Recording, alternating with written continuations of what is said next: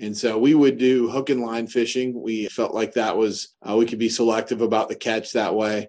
There's other methods of fishing that are a little le- quite a bit less selective, to say the least. We could release fish that didn't meet size limits, things like that. So we we were able to harvest, you know, like I said, grouper and snapper, and we could you know move around different depths depending on the time of year. But most of the time we were fishing over the summers because the commercial stone crab season for Florida, which is a huge market in Florida, is from October 15th until May 15th. So that period of time we were typically crabbing. Forget frequently asked questions. Common sense, common knowledge, or Google. How about advice from a real genius? 95% of people in any profession are good enough to be qualified and licensed. 5% go above and beyond. They become very good at what they do, but only 0.1% are real geniuses. Richard Jacobs has made it his life's mission to find them for you. He hunts down and interviews geniuses in every field sleep science, cancer, stem cells, ketogenic diets, and more. Here come the geniuses. This is the Finding Genius Podcast with Richard Jacobs. Hello, this is Richard Jacobs with the Finding Genius podcast and the Surviving Hard Times podcast. I have uh, Glenn Loughridge. He's a director campus dining and concessions at Auburn University. And we had, you know, how they produce and acquire local fresh food to feed to the Auburn people. You know, some of the issues surrounding that. So, Glenn, thanks for coming. Thank you for having me. Looking forward to having a chat. Well, excellent. Tell me a bit about your background and how you came into the position you're in, and then we'll kind of go from there. So kind of came kind of a roundabout way. I did graduate from Auburn University. Um, obviously wanted to come back. My wife and I it always kind of plotted that way. I did own. You can see you can see uh, my kid's picture there on a fishing boat. I did own a commercial seafood business in Florida that I worked in for for a few years yeah, stone crabs and grouper fished, and my brother's still in it. And so that was something I did for a long time and actually got into uh, management recruiting for restaurant managers and I, I got to know uh, some of the contractors that work business and and so when Auburn had an opening managing a contractor uh, that seemed like a good opportunity for me and that's kind of how I got here. Um, if you don't mind, can we talk for a few minutes about the seafood business? I never met anyone that was in it, so it might be interesting. Absolutely, love to.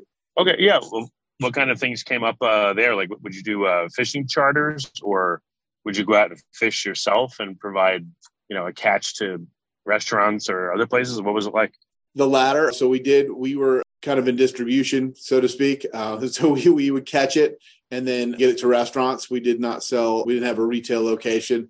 Uh, my brother and I had about, uh, at one point, we had five boats. Uh, we had 10,000 stone crab traps. And then we had a commercial license for to catch bottom fish like grouper and, and snapper and things like that. And so uh, my brother and I would fish together in the summers. We had a captain for some of the other boats, but that was a lot of fun um, from that perspective. Until until I had young kids, and uh, you're being gone for seven days is is not conducive to uh, marriage and children. I can say that it's a little tough. Oh, so so what would happen in order to fill the boat and make it worth it? You'd have to be at sea literally for days at a time. Yes, I mean it, it, costs quite a bit. I mean, you know, just I mean between fuel, you got to put five thousand pounds of ice in the boat um, to really make it worth it. You know, you wanted to bring home, you know, a couple thousand pounds of fish, and so we would do hook and line fishing. We felt like that was uh, we could be selective about the catch that way. There's other methods of fishing that are a little le- quite a bit less selective, to say the least. We could release fish that didn't meet size limits, things like that. So we we were able to harvest, uh, you know, like I said, grouper and snapper, and we can you know move around different depths depending on the time of year. But most of the time we were fishing over the summers because uh, the commercial stone crab season for Florida, which is a is a huge market in Florida, is from October 15th until May 15th. So that period of time we were typically crabbing. Well, for getting crabs, what are some of the methods that you can use to get them and, you know, how does each work?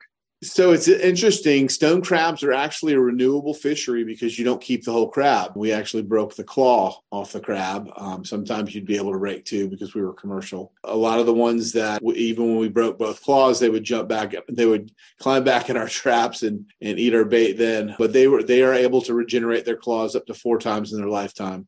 You have to train your crew to break the claws correctly to make sure they release it and it doesn't tear off and but that's i mean you know we we definitely did a lot of that it's a small trap 14 by 14 with a concrete bottom they can be wood or plastic they have a rope attached and you have 10,000 of them. So they're not run together. Some people put them together and what we call long line them, but we typically just would go with individual traps and you just go, you would pull a line of say 150 to 200 traps. You have two winches on the back end. If you've seen Deadliest Catch, you know, they throw that grappling hook. We had long poles because we didn't have as big of boats. Uh, so we had about a 10 foot long, what we called a hook pole. You'd grab the line, throw it in the winch, reel it up, and then you'd have uh, your, your crew would be clearing the trap of crabs, sorting anything that was too small. We'd go back over the side. Everything that met would be harvested, and then you throw the crab back, and then bait the trap and push it over the side. How, how often would you uh, go look in the traps to see what was in there? So you'd want to see them once a week, sometimes twice a week if it was really, really hot. You know, if a storm hit, uh, it's interesting. Uh, the crabs like to crawl around when the when the water's really murky because most of the things that eat them are sight predators. So you know, your grouper and snapper and other fish like that, triggerfish, they typically will predate a crab so they, they don't like to be moving around when especially at night when the other fish can see them so they like it when it's uh, the water's about like chocolate milk really stirred up. So when it's when it would storm, we'd want to go out there and get our traps baited because we knew the crabs would be crawling around. Hey, yeah, it's tough.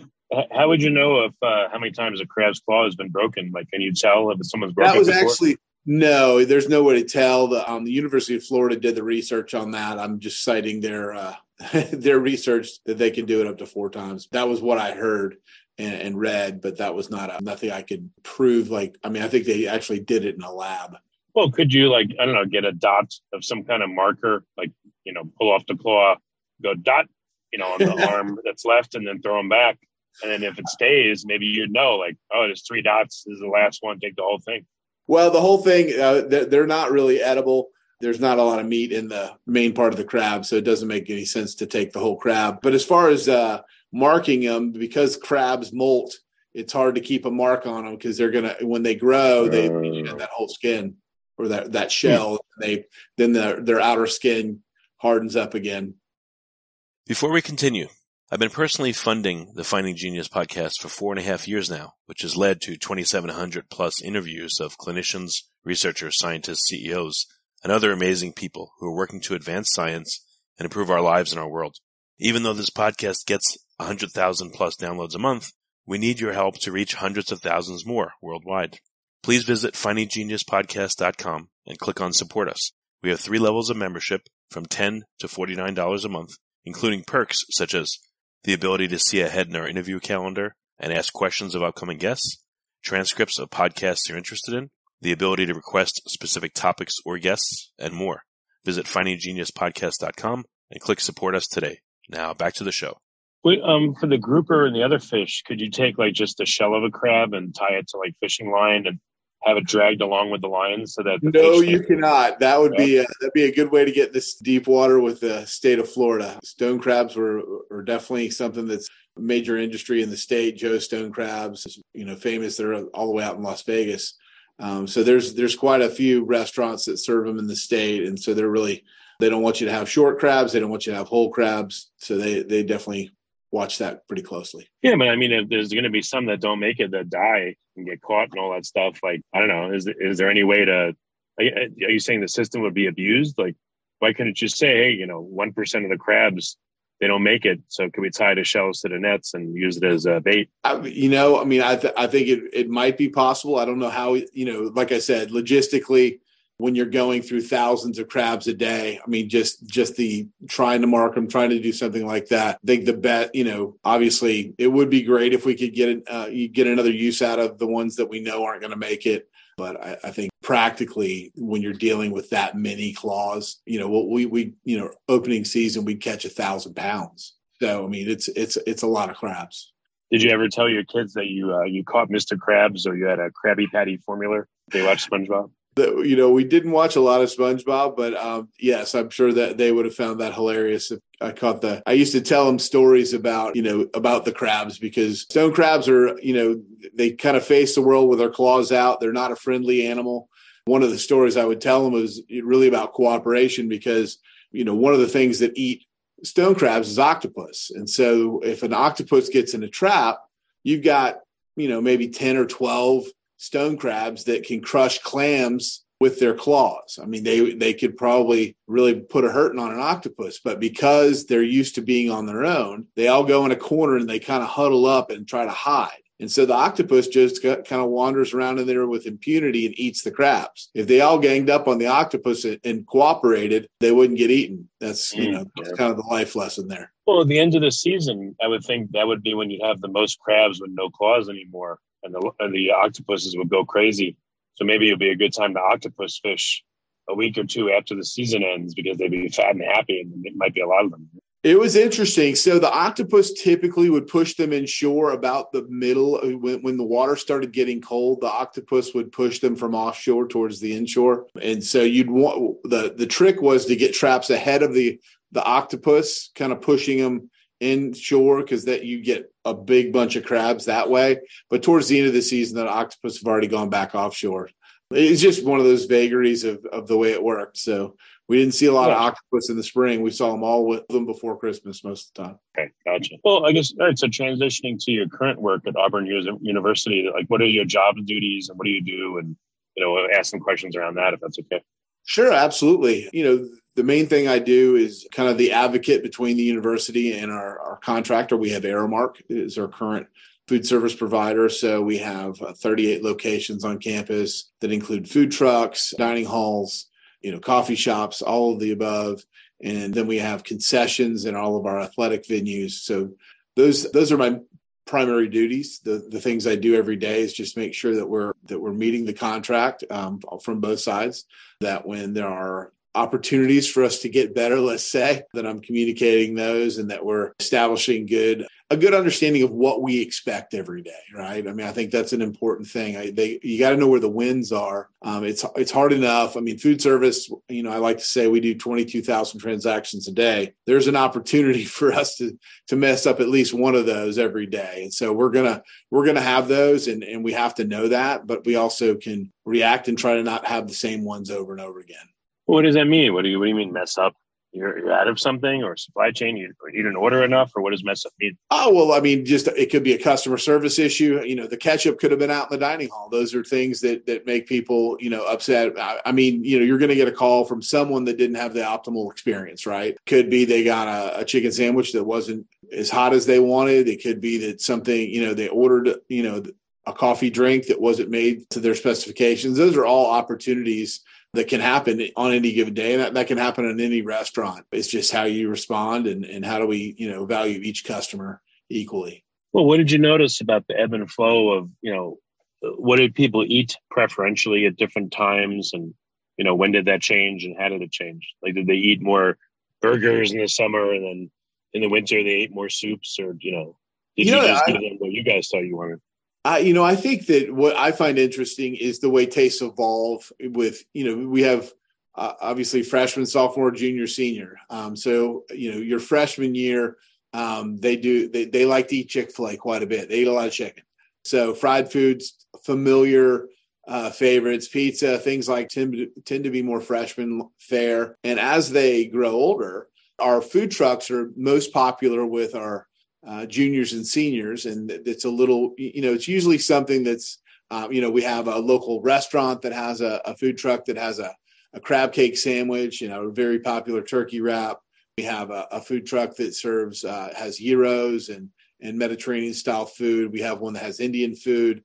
Uh, we have one that has uh, you know Asian noodle type uh, fare. So the you know it's those types of things. I think that uh, students' tastes evolve they try new things. They eat sushi more often, um, things like that. So I think that's that's pretty interesting to me the way that their tastes tend to evolve over time. What about uh, supply chain issues? Have you had any, or have you not noticed that? You know, no, we definitely have had them. There's definitely been quite a few supply chain issues. I mean, typically you're you'll set your menu and then and then you'll adjust your menu based on what you actually got on the truck versus what you ordered. You know, we mm. we've had a pretty good run of getting about 85% of what we ordered. Um, and so you can, you know, add to uh, things that are available um, to kind of get through. But, you know, we've had some, we've had a couple of, t- a couple of days where I've seen uh, uh, several of the same protein on the same, on, on the menu. You typically like to mix it up a little bit, but sometimes hey, we got a lot of pork loin, but we didn't get chicken this time, so we Mm. we're gonna have a couple of different pork loin uh, type dishes, and so that's you know, and that's and that's part of it. You, everyone's having to adjust to supply chain at this point. Yeah. Okay. Um, any other interesting phenomena you observed? You know, uh, you know that the, I guess the public or the students don't see. Like, what are some of the big challenges you face with providing, you know, enough food, the right food, a good experience, et cetera?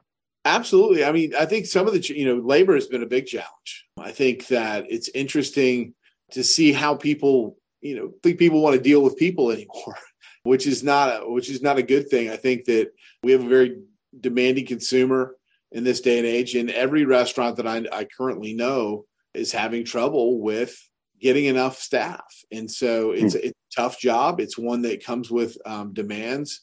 And from a time standpoint, it's not necessarily the highest paying job all the time, although it's gotten better. But I mean, I think that there's, you know, with with the, with the economy the way it is, as far as there's plenty of jobs um, out there, so people are making different choices.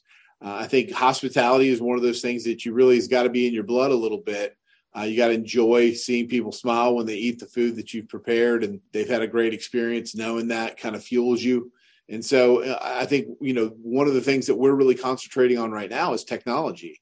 There are incredible ovens and things like that that allow us to utilize staff in different ways where recipes are already programmed into the machine, you know, into the oven so that uh, we can get optimal food out with less um, culinary talent. And because uh, you know, it's one of those things, it's hard to find a good sous chef right now. They're in high demand. Uh, so you typically will have an executive chef and we'll have cooks. And so um, it's you've got the really at the very top of the food chain, and then you've got kind of entry level.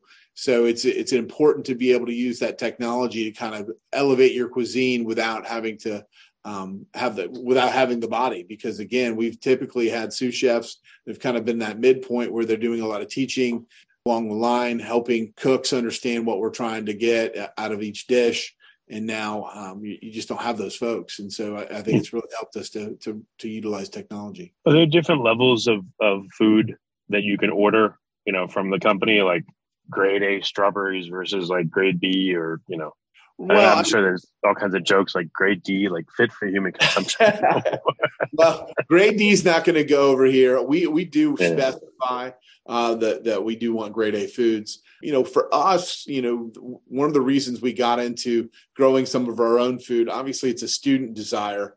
Was first and foremost that they wanted healthier, locally grown options, and so I found that it was very expensive a lot of times to you know to get to some of those foods. And so there's a real balance point that we have to have on a college campus. We have affluent students who can afford to eat organic and can have anything they want on a given day. But we also have students that have to, every penny counts. You know, if, if things are too expensive, it means they're not going to eat as much. And we don't want, and so we we try to find the balance there. And the dining hall is a good place to do that. We have dining plans that are all access that allow a student to eat all of their meals with us.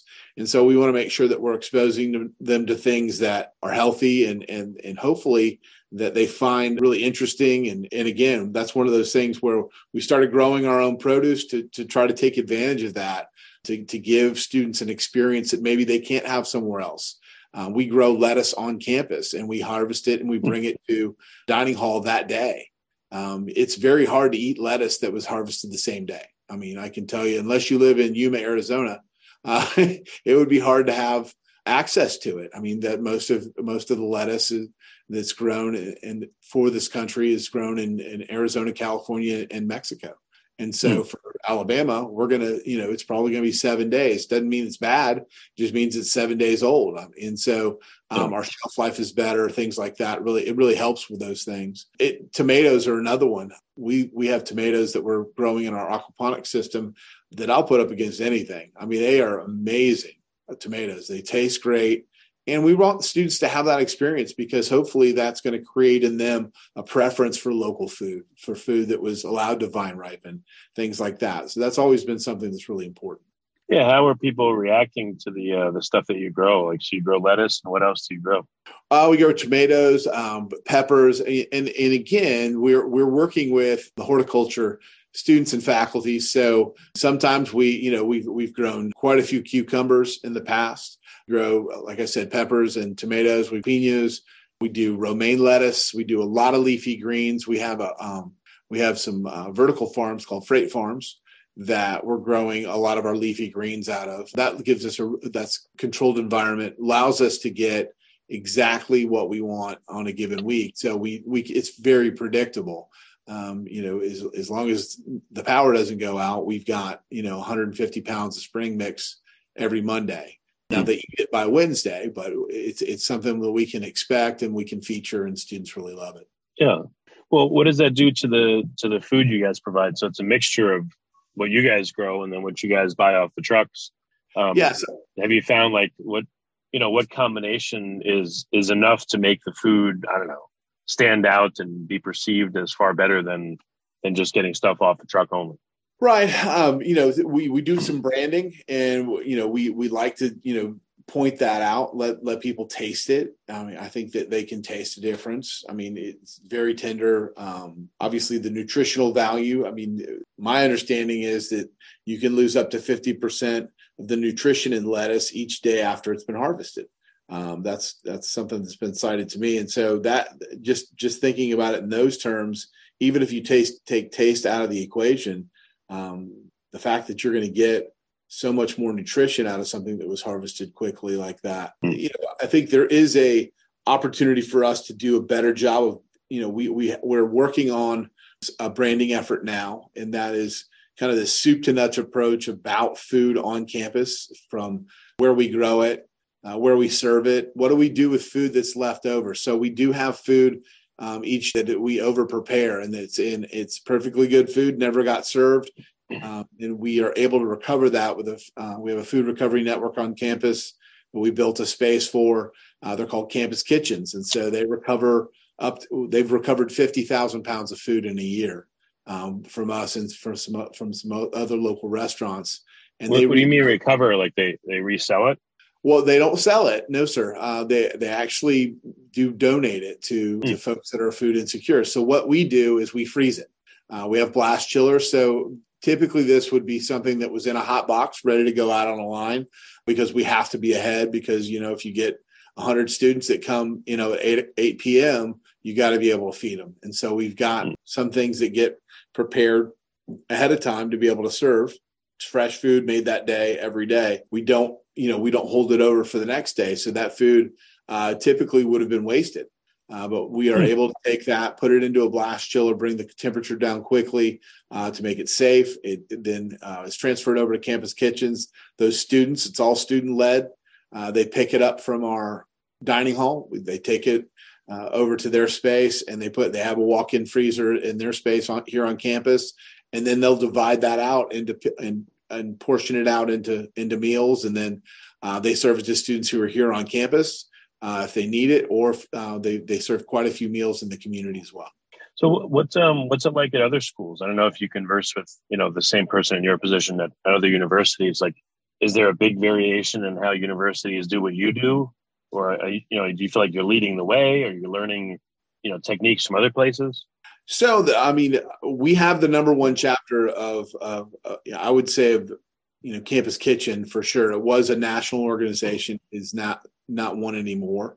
Um, I do know that there are other food recovery networks. Um, and I have to say that you know I I wasn't the one that created it. I'm just a big supporter and and a big fan of these students who do uh, such amazing work. I you know there there are different different schools handle food in different ways. I'm not sure how many of them have food recovery networks. I knew that there there are a few. Uh, University of Kentucky definitely comes to mind. They have a great program and uh, really prize sustainability as far as local sourcing as well as uh, making sure that they have um, a place on campus where students can get inexpensive meals. They've got a great program for that. So uh, different mm-hmm. folks handle it different ways. For us, Campus Kitchens has been just an amazing student organization. Uh, one of my favorite stories is they do serve uh, there's a local, um, you know, retirement community uh, for for folks that need assisted living care. Um, our students will actually go and they'll warm food up and take it there and eat with the residents. And what they hmm. found is it's created such a community because the the residents would typically take their uh, meals in their room until they knew they could come down and see kids that look like their grandkids. And they come down and Mm. meet college students. And by doing that, they met their neighbors and began kind of a process where community got built in because they they started seeing other people they started making friends and so it was a really big deal what they did but it really speaks to how food and community are so inextricably linked Yeah, no, that's really cool that it did that. Interesting. Do any of the students want? I mean, you know, I don't, I don't think Auburn operates, let's say, necessarily a you know culinary school, but do they? Are you able to use the food department to you know for students that are interested in culinary arts to train them stuff like that? we uh, we actually have just finished building culinary school that's uh, literally across the street from us. It's attached so we have an excellent hotel restaurant management program um, that is and, and we now have a world-class facility um, that I would put up against anybody's. Uh, so we, we have our first class this year, and that is definitely something uh, that we're excited about. Is the opportunities to partner going forward. Uh, really, the, the the students that are a lot of the students that are in campus kitchens are um, pre med students. Um, they need service hours, and it's been a great way for them to get service hours with something that really touches um, the public. But there's lots of other students that are uh, involved as well. Yeah, no, that's really cool. There's a lot of things you can do with this that you are doing. It's really great. Absolutely. So- I'm sorry. Go ahead. Oh no, sorry. What what areas do you think still need improvement or need to be pushed forward, and how? So for us, I mean, I think you know we're we're struggling with composting a little bit. The just currently, Auburn is pretty landlocked, and we you know the and property values are very high. So finding a a large tract of land where we could do composting um, has kind of been you know a difficult situation. Um, the other thing is that not there's not many people that want to own composting. If if if I want to be blunt, um, it's a difficult. Uh, nobody wants to deal with you know post consumer waste things like that. So we've kind of identified a, a system we'd like to implement. We're working with our facilities folks um, on campus to find a site where we can have an end-to-end composter, and that's definitely something we want to invest in because I feel like that kind of um, creates that perfect circle where we would be able to bring back food that is would have been waste and can be composted and then turned into soil. And then you know we'd be able to use that uh, to grow more food. I mean that's that's kind of the point right? Uh, to be able to return. What is is composting perceived as like a low level job, or what's why is are people not attracted to it at all? well i mean it's just it's expensive to do when you have when you don't have a place you know what i'm saying? So like if we had a program you know if we had a and we do have agronomy and soils uh, we are land grant university but we've you know a lot of our folks have, have concentrated on other um, endeavors let's say. I mean we don't have a researcher that was really focused on it and that's really what i've been fortunate with with horticulture. Um, controlled environment uh, was very uh, interesting to especially dr wells and then obviously uh, dr lane as well that, that are here on campus that uh, they're they're interested in that and going forward with it and, and bringing that to the state of Alabama. So uh, when you have researchers that are interested in a subject, then you have you know kind of folks that want to partner with you. Uh, we just haven't found that partner yet. Uh, we we can bring uh, some funding to the table for it, but it's just one of those things where it really I, I can't own that. I've got I've got a big job as it is, I, and, and it's not something I can own myself. Yeah, I understand. There's only so much you can do, but it sounds like you're doing a lot. Recovering fifty thousand pounds of food each year is is tremendous. That's that's really really cool. Yeah, it's been something we, we we've been very proud of, um, and and really again, it's it's prizing food as a resource. I think it's the most sustainable thing we can do is to recover food and feed those who are hungry. I think it's really critical. Yeah. So um again, where where is the program headed? Anything new that you're working on that is going to be rolled out soon, or Well, something going we well, something we are working on right now is we've been doing some research, and what we've linked is the average transactions a student has on campus in their final GPA. And what we did was we took and we found that if you graph it, um, that students who have a lower GPA typically have lower transactions on campus, and students with a higher GPA have more transactions. And that really is not so much that eating makes you smarter, because I would love that to be true, because I'd be a genius. I eat here all the time. The, problem, is, or, or I guess the opportunity is more time spent here. everything that we have that that's focused on student success, um, the community that we can build here, all of those things, they all reside on campus. And once you get home to your apartment or somewhere across the street, you're you're more than likely going to be tempted by you know the potential 12 pack in your fridge or whatever else your your your Xbox, you know, hmm. Instagram or or or, or TikTok, whatever that is. It just makes it hard to come back maybe in the afternoon or, or to focus mm. the way you need to to succeed. And so it's really um, what, what I like to think of us as is an incentive for students to spend more time here. And so that's really where my focus is, is, is how do we continually create spaces that students want to be in? And if we can do that, um, whether that's with food, um, whether it's a coffee shop, whatever that is, if it's a space they want to hang out in, we're actually helping them succeed academically. Uh, we've actually gone back four years now and looked at a four year trend, and there's about a 30, I think it was 38% difference between, say, a 2.0 student and a 4.0 student. Mm-hmm. And and how many transactions that they had actually on campus. So it's again, it's not a mm. function of you know eating here; it is a function of being here. What about um? I don't know if this would be counterproductive, but what if you did like an internal DoorDash type service where students could sign up and you deliver it to their dorm rooms or at night you deliver. You know, again, they maybe pay a little extra, but the students that could afford it, maybe that would help save them time and et cetera, or maybe it would backfire. I don't know. Well, I mean, I think it's it's interesting. It's one of those. That's a question that comes up a lot for me. Is is that you know how far do we want to go to make it convenient, or do we really want them to come down from their room and go eat dinner with their peers? You know, I mean, I think yeah, you have to be careful. So, like, you know, a late night food service, absolutely. I think that's that's a great opportunity for us um, if we can you know uh, staffing it might be problematic at the moment but if we could get there i'd love it. I'd love to be able from say 9 p.m on till say 2 in the morning be able to deliver food to students. That'd be great and safe. Um, but really for dinner we really want them to come down and, and eat community. I mean i think we we feel like that's such an important part of of your growth, of getting to know your peers, of connecting to Auburn.